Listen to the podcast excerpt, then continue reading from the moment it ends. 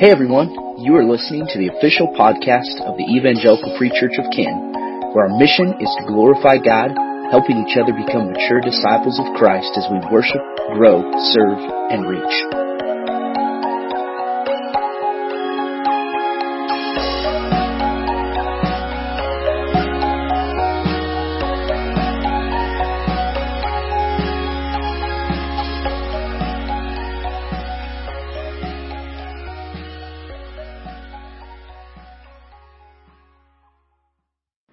Take your Bibles and open up to James chapter 3.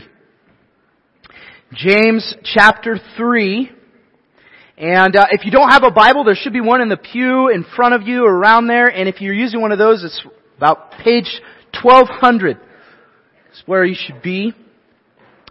And if you're joining us online or you're listening to this, I'd encourage you to have a copy of God's Word in front of you as well, as we continue through our series in the book of James. Not many of you should become teachers, my brothers, for you know that we who teach will be judged with greater strictness. For we all stumble in many ways, and if anyone does not stumble in what he says, he's a perfect man, able also to bridle his whole body.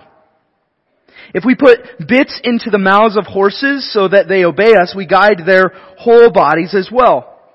Look at the ships also, though they are so large and are driven by strong winds, they are guided by a very small rudder wherever the will of the pilot directs. So also, the tongue is a small member and yet it boasts great things. How great a forest is set ablaze by such a small fire. And the tongue is a fire, a world of unrighteousness.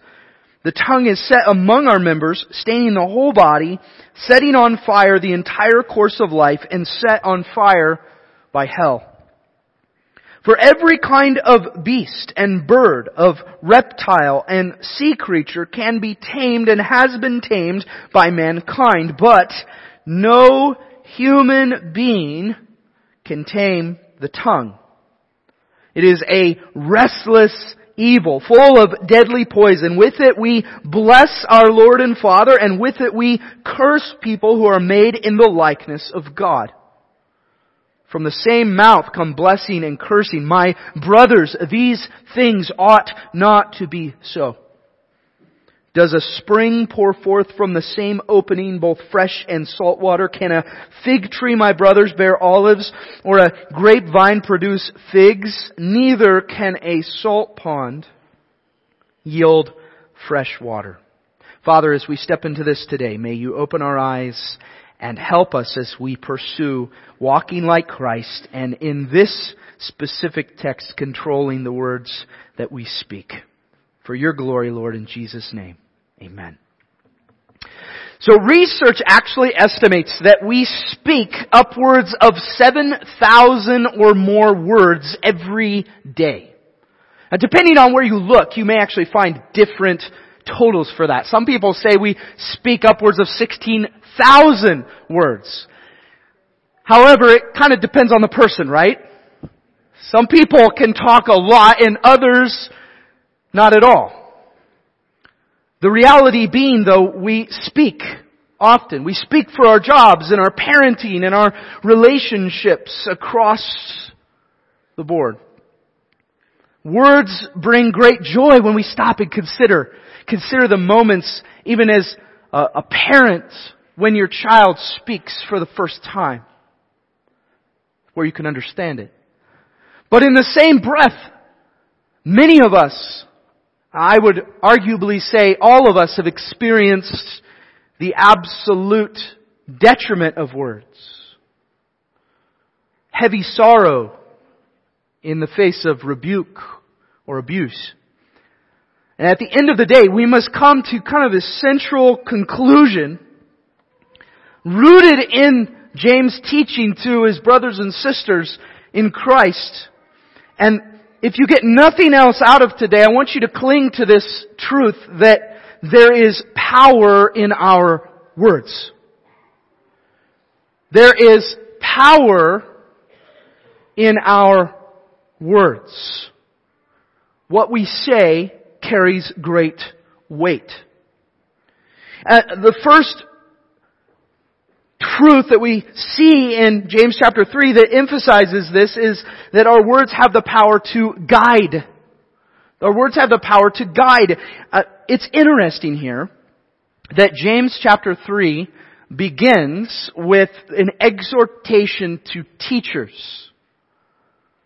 And in fact, a discouragement from teaching.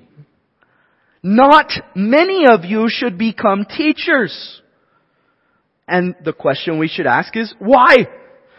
Because we who teach will be judged with greater strictness. I don't like this passage. But it's important. This is, interestingly enough, a passage we came back to in the last couple of years as leaders in the church. Because for a long time, there was kind of this span that if you wanted to teach in the church, you could just say, hey, I want to teach. And there was no process of evaluating, should you be teaching? And we went, in fact, we actually looked and said, the people who work within our children's ministry go through more rigorous oversight than people who are teaching our people. And we went, this should not be so. This is not okay, because James actually tells us the one who teaches is going to be judged with greater strictness. Therefore, it should look different, because the standard is different. The accountability is different. The warning here emphasizes those of you who speak words carry a weight that others do not carry. This is especially true, church family, when it comes to the teaching of God's Word. But it carries over, and many of you could testify in your own lives to the impact, positive or negative, of a good or bad teacher. Not many of you should become teachers, my brothers, because we know that we who teach will be judged with greater strictness. There's power to guide in our words. The examples then that this mentions is the horse and the ship. If we put a bit in a horse's mouth, it guides their whole bodies. It's such a small thing, right? Well, the tongue is such an interesting entity. The really challenging piece of this is in our modern day and age, it's not even just the tongue anymore. But in fact, oftentimes, how many words are we communicating through something like this? How many words are we communicating as we type something? How many words are we communicating in other senses? And what weight do those words have? You see, we fall into this trap in our flesh and end up justifying ourselves in the words we say without really stepping back and looking at them through a lens that is biblical. And in so doing, we, whether intentionally or unintentionally, steer the course of our lives in a specific direction. You see, if we really step back and are honest with ourselves, every one of us is directing the course of our lives in some direction. The question is, which direction? Every one of us has the opportunity to direct our lives in what we say and how we teach and how we walk with others towards a focus that is biblical, but many of us willfully choose to direct our lives back into a worldly way of thinking and acting. We need to realize there's power in our words. Power to guide. If I'm to step back and evaluate the words that I use in the conversations I have, what are my words aiming for? what does that look like? Look at the ships. They're large and are driven by the strong winds, and yet they're guided by a very small rudder, wherever the will of the pilot directs. So also, the tongue is a small member, and yet it boasts great things.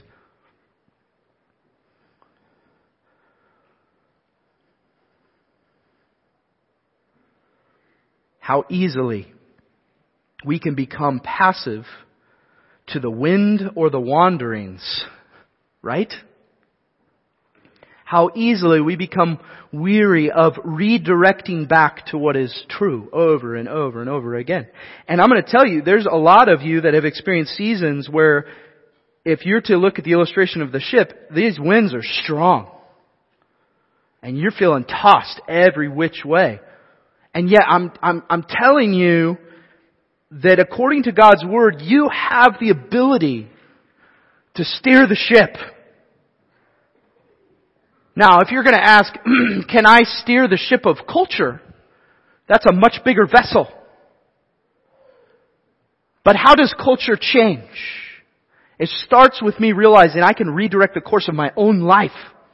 And in fact, the thing that I'm held responsible for is my own life. The choices I make, the words I speak, the things that I do or don't do, that's what I'm held accountable before God for. And yet, too often we concern ourselves with where other people are at in the midst of this, don't we? It's interesting. Christ, in Matthew chapter 12, associates this concept. It's really interesting in verse 2. We all stumble in many ways. Everyone agree with that? We all stumble in many ways, right? And if anyone does not stumble in what he says, he's a perfect man, able also to bridle his whole body. This is a really interesting statement. The one who can control his tongue is able to bridle his whole body. Now, this is not saying somehow that if you strive, if you just fix what you say, then it'll fix all the other problems you have. But rather, the emphasis here is if you are in the pursuit of changing how you talk, it will impact every other piece of who you are. Here's where we see that really significant in Matthew 12, where Jesus says to the religious leaders, "You brood of vipers, how can you speak good when you are evil? For out of the abundance of the heart, the mouth speaks. The good person out of his good treasure brings forth good, and the evil person out of his evil treasure brings forth evil. I tell you, on the day of judgment, people will give account for every careless word they speak. For by your words you will be justified, and by your words you will be condemned." This is another passage I do not like. Do you know why? Because I read that and I go, I will stand before God in Christ and give account for every careless word that I have uttered out of my mouth. And then that's true for all of us. And then you pile on top of that those who teach are going to be judged more strictly. And we should feel the weight of this. We should feel the weight of responsibility for what we say. And in fact, if we look deeper, out of the abundance of the heart, the mouth speaks. And I've said this before and I'll say it again. Your mouth is often a channel of insight into the condition of your heart. How you speak, what you say, all of this comes back to a focus of, at the root of who I am, where am I at? And some of you have powerful testimonies of God's transforming work. And if you look at your life before Christ, you're going, my words were terrible. And those who have that testimony would also say, this becoming more like Jesus is not a switch. And I have to fight my fleshly desires to walk in step with this.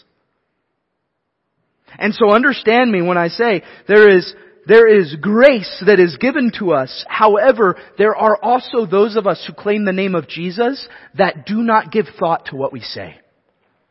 And it is detrimental to our mission to speak the gospel. It is detrimental. And we're going to see why that's detrimental as we continue forward. But not only, as we see in James 3, is there the power to guide through teaching, through instruction, through what we say, but there's also the power to destroy. There's great weight given to the words we say, and they can be used for really positive things. Many of you have experienced that, an encouraging word, a card you've received in the mail, a random message from someone unexpectedly that encourages your day. But many of you have also experienced this. Words' powers to tear down and destroy. One of the really fascinating realities is if we stop and we consider words' power to destroy, you can sit here today and you can hear them, can't you? You can hear the words that discourage and defeat. And they come back up. The problem is that those of us who've been wounded by words tend to be the most prone to wound others with words. That somehow we've bought into this narrative that because of what I've endured, I'm justified in how I speak. No, we're not. Because I'm held accountable and am responsible for my own process of becoming more like Jesus. You know, another really important aspect of this? We are responsible for one another's process of becoming more like Jesus. You see, too easily, this becomes an individual pursuit that we hide behind the scenes. And yet, when we see a brother or sister in Christ, we should recognize that James is speaking this to his brothers and sisters, and we should come alongside and say, brother, sister, we need not speak like this. But we don't do that. Because I'm fearful, you know, and who am I to talk? I fail in many ways. Yeah, we all do. Didn't it say that? We all stumble in many ways. There should be a place in our lives for the body of Christ to speak into our lives. And if we're trying to do this on our own, we're going to fall. We're going to fail in this so frequently. Because I need other people to look at me when I am stepping out of line who will come alongside and say, brother, I love you, but that was not okay. Brother, I care about you, but there's a different way to go about this same thing. Our words have power. The power to destroy. Look at the example here in verse 5, the second half of verse 5. How great a forest is set ablaze by such a small fire. And the tongue is a fire, a world of unrighteousness. The tongue is set among our members, staining the whole body. This is the correlation again to the whole in this.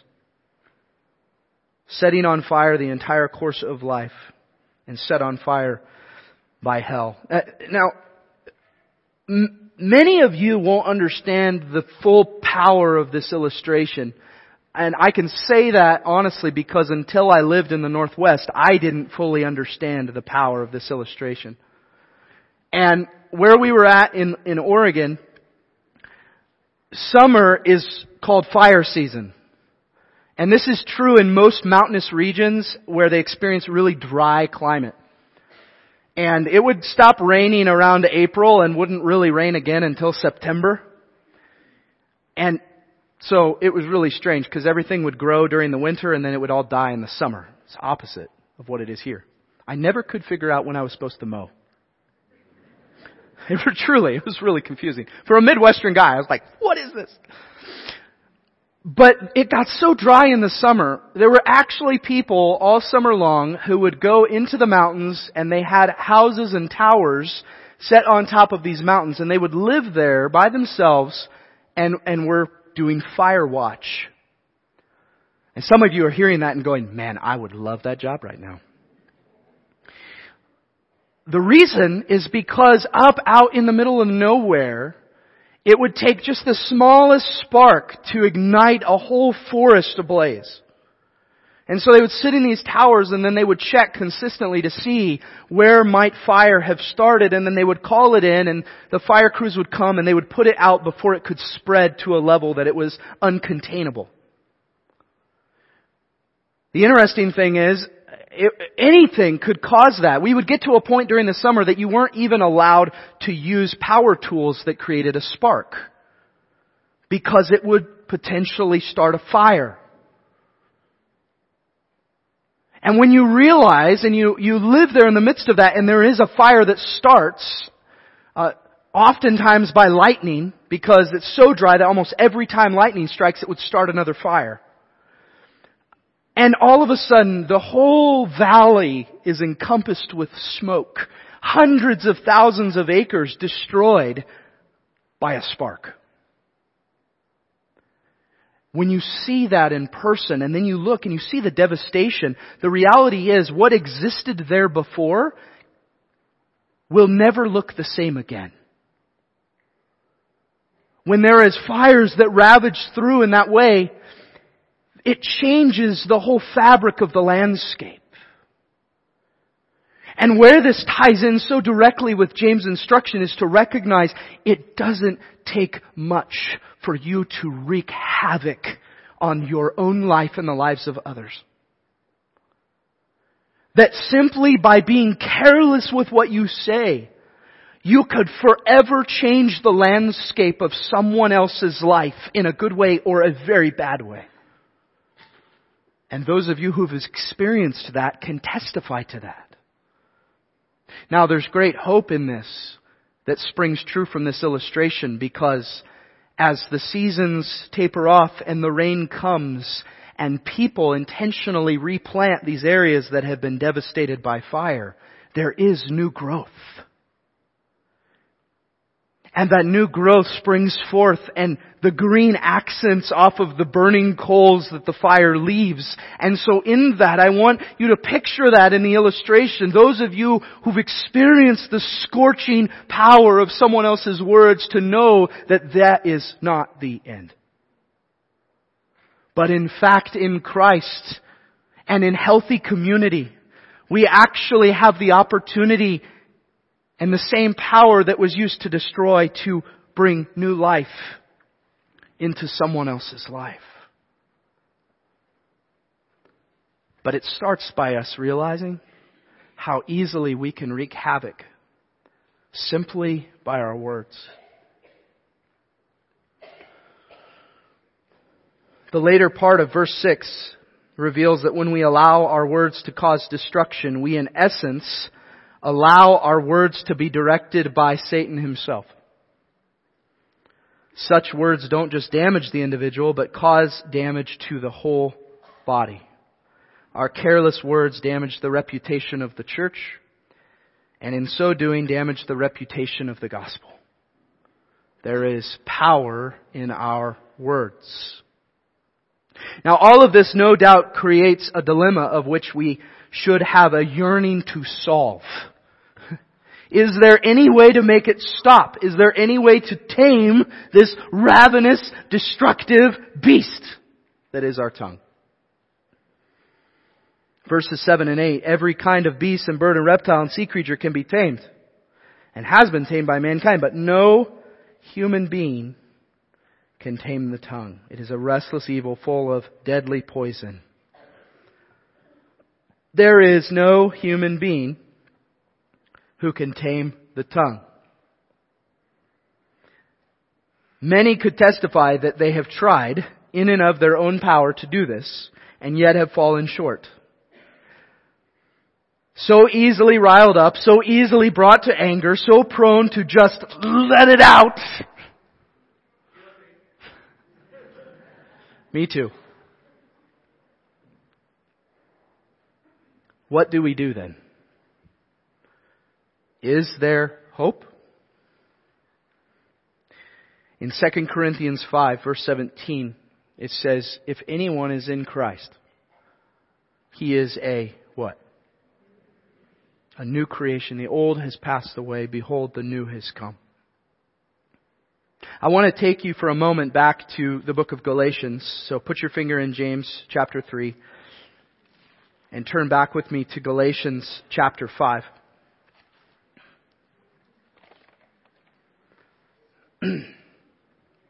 Galatians chapter 5.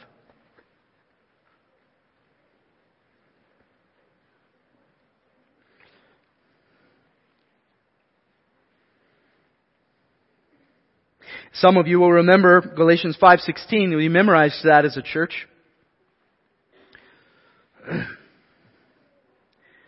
But we're going to read to the end of chapter 5 from verse 16. And I want you to look at this with the eyes of asking the question, is there hope? As James says, no one can tame the tongue. What then? What then do we do? Galatians 5:16, it says, but I say, walk by the Spirit, and you will not, everyone say not, you will not gratify the desires of the flesh. For the desires of the flesh are against the Spirit, and the desires of the Spirit are against the flesh. For these are opposed to each other to keep you from doing the things you want to do. But if you are led by the Spirit, you are not under the law. Now the works of the flesh are evident. Here's a list. Sexual immorality, impurity, sensuality, idolatry, sorcery, enmity, strife, jealousy, fits of anger, rivalries, dissensions, divisions, envy, drunkenness, orgies, and things like these. I always love that tag on the end that makes it all-encompassing. It's not just these, things like these. I warn you, as I warned you before, that those who do such things will not inherit the kingdom of God.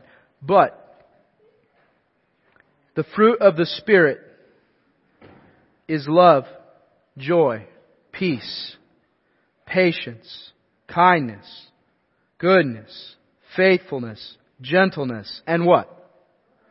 Self-control. Everyone say self-control. Self-control. Against such things there is no law. And those who belong to Christ have crucified the flesh with its passions and desires. If we live by the Spirit, let us also keep in step with the Spirit. Let us not become conceited, provoking one another, envying one another. I can't tame the tongue, but I can live in a way that is self-controlled. Many people use the illustration, and we've used this with our kids before, of a toothpaste tube, right? You squeeze it out, and you say, put it back in. You can't. Now, where that illustration falls apart is I guarantee that some engineer is going to look at that and go, I could do it. I could put it back in. The reality is once we speak, the words are out. It's done. We can't put them back. Whatever damage takes place because of my words has already been done. I cannot undo that. But I can strive to live a self-controlled life that walks in the Spirit and not the flesh. This brings me to the last focus area in James chapter 3, which is this. Authenticity shows consistency. Authenticity shows consistency. Look at the contrast that's made in verse 9, of which we're very, very guilty of. With it, it being our tongue, we bless our Lord and Father, and with it we curse people who are made in the likeness of God. In Genesis, when God created man and woman, He created them in whose image? In God's image. Church family, the intrinsic value of humankind is in the reality that you are made in the image of God.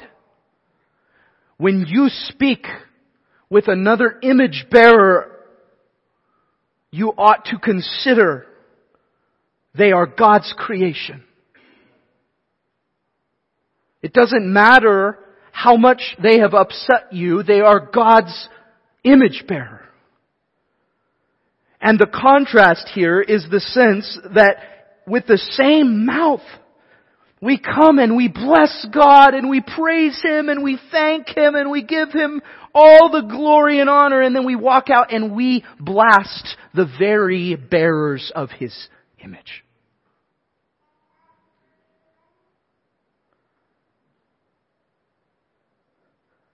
Verse 10, from the same mouth come blessing and cursing. And here's the major exhortation in this. My brothers, these things ought not to be so. We have all these examples, and then he gets to his point in saying, there is something wrong here because we care about, and I'll bring it to present day context, we care about honoring God when we're in church. We care about loving and honoring Him on Sunday. But then I walk out of here and I get on my social media. And, ooh, this person, I can't stand him. I'm going to let him have it. I'm going to give him a piece of my mind. Or we go to lunch, right? And the server doesn't serve the way I think they should serve. And so what do?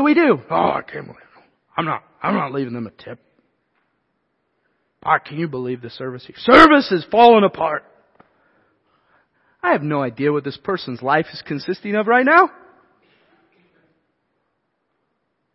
What am I thinking? I'm not. I am walking in my flesh and not walking according to the Spirit of God. Now, I am not saying, I don't want you to misunderstand me. I am not saying there's not a place for rebuke, for correction, for training. In fact, First Timothy says that God's Word is able to do that. It's important. It's important to speak truth, but how am I speaking?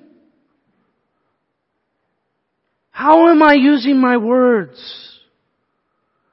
What am I guiding people towards when I open my mouth? Because our words have power. More specifically, what do my words reveal about my heart? What do the things I say reveal about what really matters to me? And your words may not be wrong, but your tone very well might be. What you say may not be untrue, but your motives behind that may not be biblical. What do my words reveal about my heart? Now, this is ultimately not saying that if I figure out how to once again control my tongue, all else will fall into place, but the pursuit of that will be transformative. Out of the recesses of the heart, the mouth speaks. To close this, I want to give you some practical how-tos. How do I start putting this into practice? How do I begin? And I'm just going to give you 4 practical ways you can start to live this out and recognize the power of our words and walk in this faithfully. Number 1, practice silence. We are really bad at this. Psalm 46, verse 10 says, "Be still and know that I am God." Be still. Proverbs 10:19 says, "When words are many, transgression is not lacking, but whoever restrains his lips is prudent." Practice being quiet, both in person and digitally. Restrain yourself.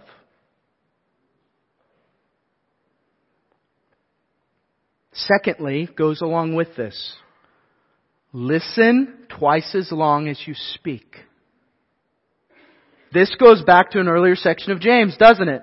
Everyone should be quick to listen or hear, slow to speak, and slow to become angry. There's a theme here.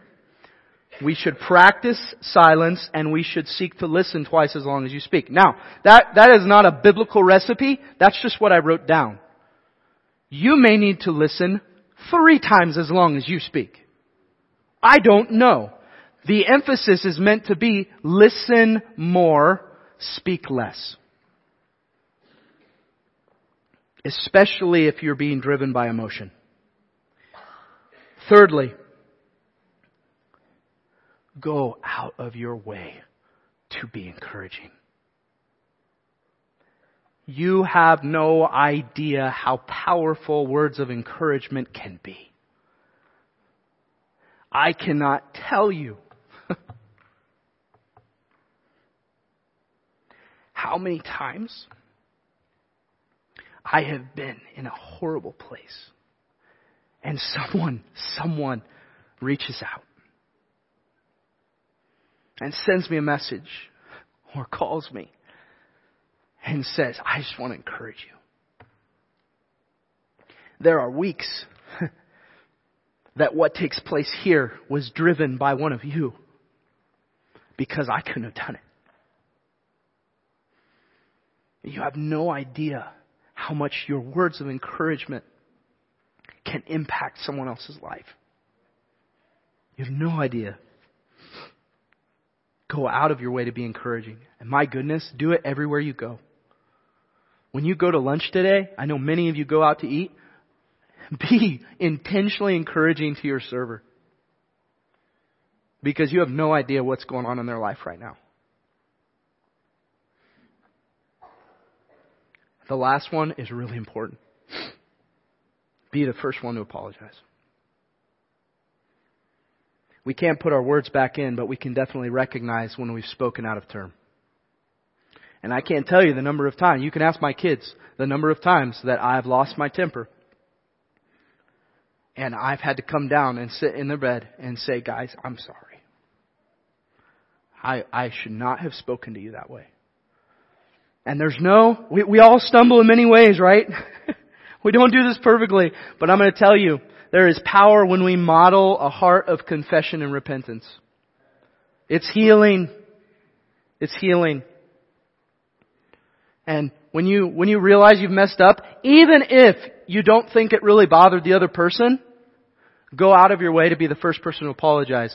I have never heard someone, when I've approached them and said, you know, I'm really sorry for the way that I went about that. It was wrong. And even when people go, it's okay. I didn't think anything of it. It doesn't matter. I did. And I had the conviction that my intentions were wrong. So I have a responsibility before God to make it right. Church family, if we practice all of these things, it will forever change the fabric of the culture that we live in. And just as Jesus said in John chapter 13, they will know you're my disciples by your love for one another. This has to begin right here. Because if we can't practice this amongst each other, we will fail miserably at trying to live it out outside these walls. The gospel will be hindered. Let's not let that happen. I'm going to ask the worship team to come, and as they do, I'm going to have you stand with me, and to close today, we're going to read Psalm chapter 19 together. And the end of Psalm chapter 19, I want this to be our prayer as we consider the power and the authority of the words we speak. Okay?